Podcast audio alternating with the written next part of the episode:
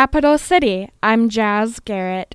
Kirt Stage Harvey, a detective with JPD and a board member of the Alaska Peace Officers Association, talked about Shop with a Cop next Saturday. He has been involved for about eight years. And we're going to be doing this at Fred Meyer, and the event this year will be on Saturday, December the 17th. We have we get nominations to start with from schools and teachers and counselors and service personnel and families to nominate the kids for the program. We get uh, typically over 150 names of children every year between the ages of 5 and 17. We sort through these nominations and check with some of the families and the schools on the stories, uh, what these kids are dealing with, and we try and pick out the ones that we're able to serve the best, and then we pair them with an officer. We have usually about 30 kids that we try and serve with the amount of uh, time and volunteers that we have, and each officer who volunteers to uh, shop with the kid will do a lot of work on their own. He spoke to what else goes into Shop with a Cop. We'll have a parade, a Santa parade we call it. Lights and sirens of all the vehicles will be going intermittently from JPD all the way down Glacier Highway to Fred Meyer. Fred Meyer is a big partner of ours. They'll set aside a parking area for us. They give us a 20% discount on all our purchases. They also provide dry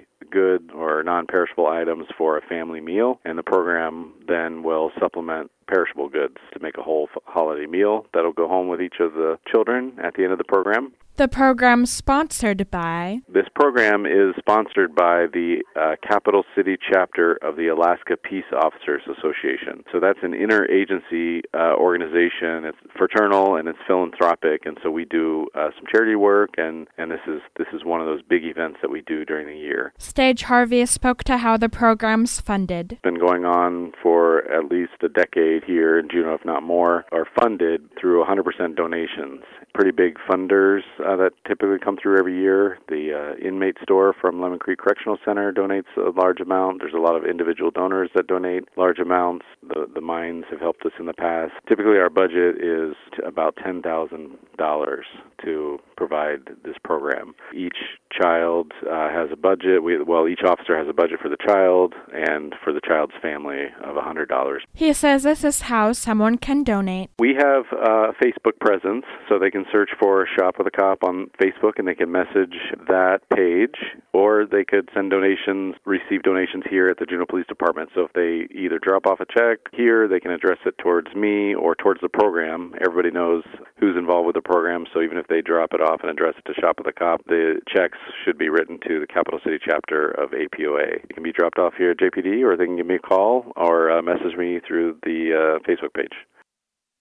CCFR and Juneau Police responded to an accident that occurred late Wednesday afternoon on Egan Highway. Here's Chief Ed Quinto with the details. Uh, Capital City Fire Rescue and Juneau Police Department responded to a three-car accident on the overpass by Kmart building. Uh, we had uh, multiple car incident. Apparently, a vehicle was going down the wrong way in the outbound lane. Uh, we transported two people to the hospital.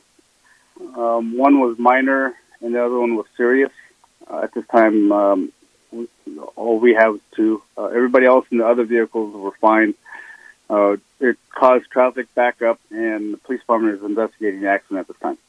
Quinto said two individuals were transported to the hospital, one with serious injuries and the other with minor injuries. Three others were able to walk from the accident. He spoke to the condition of the vehicles. Uh, they're in pretty bad shape. Uh, they were fair, uh, pretty badly damaged. Airbags were deployed on all of the vehicles. Quinto said police are investigating the crash.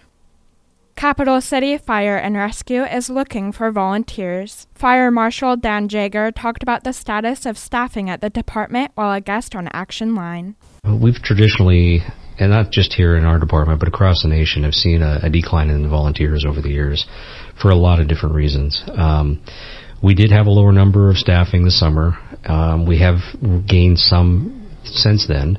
Um, from what I understand from the assistant chiefs, uh, we're looking at about 50 on the roster.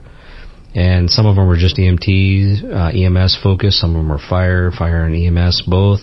Um, varying levels and degrees of um, capabilities and availability. Jager said they are always recruiting. I think what we've seen over the last uh, several house fires we've had in the last month or so, we're sitting probably at about a dozen uh, volunteers that are coming in, you know, regularly for calls.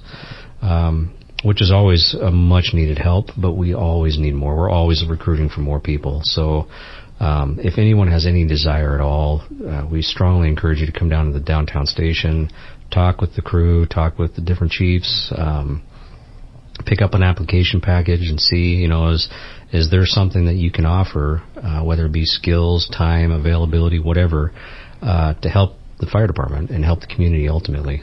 Fire Marshal Dan Jager. A recount of an Anchorage area state Senate race has reaffirmed Republican former Senator Cathy Giessel as the winner. The recount was conducted by the State Division of Elections Wednesday at the request of Democrat Roselynn Cacy, who was the first of the three candidates in the Senate District E race to be eliminated in the November 8th ranked vote contest. The other candidate in the race was Republican Senator Roger Holland. The results were announced late Wednesday night. Cacy had said that she had questions about the recording of votes and that transparency around the process was important to her. Glacier Bay National Park will transition from diesel generation to primarily hydroelectric power this week. Kevin Allen has more. According to Park Superintendent Philip Hooge, the completion of the agreement allows the vision of the Falls Creek Hydroelectric Land Exchange to be realized, he said in a statement. He added that with this, the park and community of Gustavus will both be on sustainable power and have lower electrical rates. The agreement was signed this week between Alaska Power and Telephone and the park, implementing a public private partnership to turn over park electric facilities to integrate into the community system and bring online the congressionally funded Power Intertie. The project has reduced the park's expected greenhouse gas emissions by an estimated 600 tons of carbon dioxide per year. Glacier Bay has used diesel generation for more than 80 years to support front country park operations at Bartlett Cove, serving over 30,000 visitors a year. In 2009, Gustavus Electric Company completed construction of the 800 kilowatt Falls Creek hydroelectric project after a 1998 act of Congress provided for a park land exchange. Since then, 90% of the power to the gateway community of Gustavus has been supplied by this plant, offsetting hundreds of thousands of gallons worth of diesel fuel generation. For News of the North, this is Kevin Allen. The Juneau Symphony presents a holiday cheer concert this weekend. We'll have details on that and other stories when News of the North continues. Stay tuned. You're listening to News of the North. The Juneau Symphony this weekend is holding a holiday cheer concert at Thunder Mountain High School. Performances are scheduled for Saturday evening at 8 and Sunday afternoon at 3.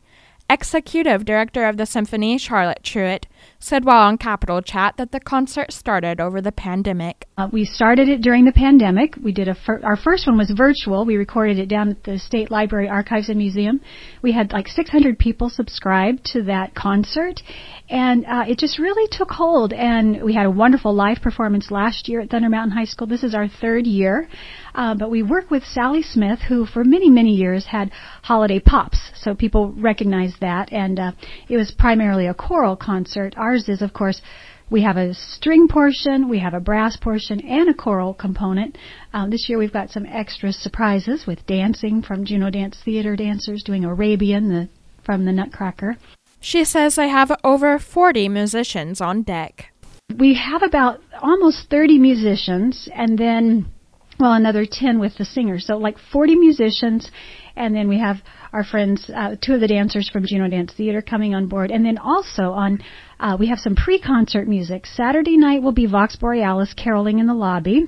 And then on Sunday, our Prelude Orchestra will be playing pre-concert music under the direction of Franz Felkel. And there's about 18 of those young musicians, grades 3 through 8, who are starting out in playing in an ensemble. And so we'll have those young people playing in the lobby before the show on Sunday. Truitt said they are looking for volunteers for their future performances. We're always looking for folks, and we always um, contribute back to them with our thanks and a couple of complimentary tickets. All of our volunteer slots are filled for this weekend, but if folks are interested in a future concert, Uh, in January, January 28th and 29th, we are doing Beethoven 6 at our Transformations concert down at Juneau Douglas High School, and we do need volunteers for that concert and so people can get involved. And if you if you play an instrument, we're always looking for additional musicians. So if you if it, you've been thinking about getting out your instruments and beginning again, uh, please let us know, and uh, Christopher Cook can arrange to meet with you, and we'll see what might happen. The old Walmart building in Juneau has found a buyer. Alaska Unlimited Realty posted on their social media page that the company U-Haul has bought the property. News of the North is awaiting comment from the company. Juneau broke its all time yearly precipitation record Wednesday morning. Meteorologist Caleb Cravens with the National Weather Service office in Juneau talked about that on the morning show. We started uh, taking measurements here in the 1930s at the airport, so from that time onward is what we've been recording. And so we uh, we beat the old record of 85.15 inches, and that was in 1991. So um, as of yesterday at 2 a.m., we had 85.31 inches. Cravens pointed to late January when more rain than usual started coming in. Well, we started the year off. Uh, January began began really around normal, but then by the end of January, we really started becoming wet, and it never stopped. We were above normal for the whole year after January, pretty much. Cravens provided an outlook for the weekend and next week. It's looking more like a um, rain snow mix with really more snow. Uh, you know, today we're going to see snow showers through the day. This weekend we actually are looking at a northerly outflow pattern, so we're actually going to turn dry and have a break from all of this wetness this weekend. But then by next week, uh, we go into another wet pattern where we'll see some rain and snow. Meteorologist Caleb Cravens.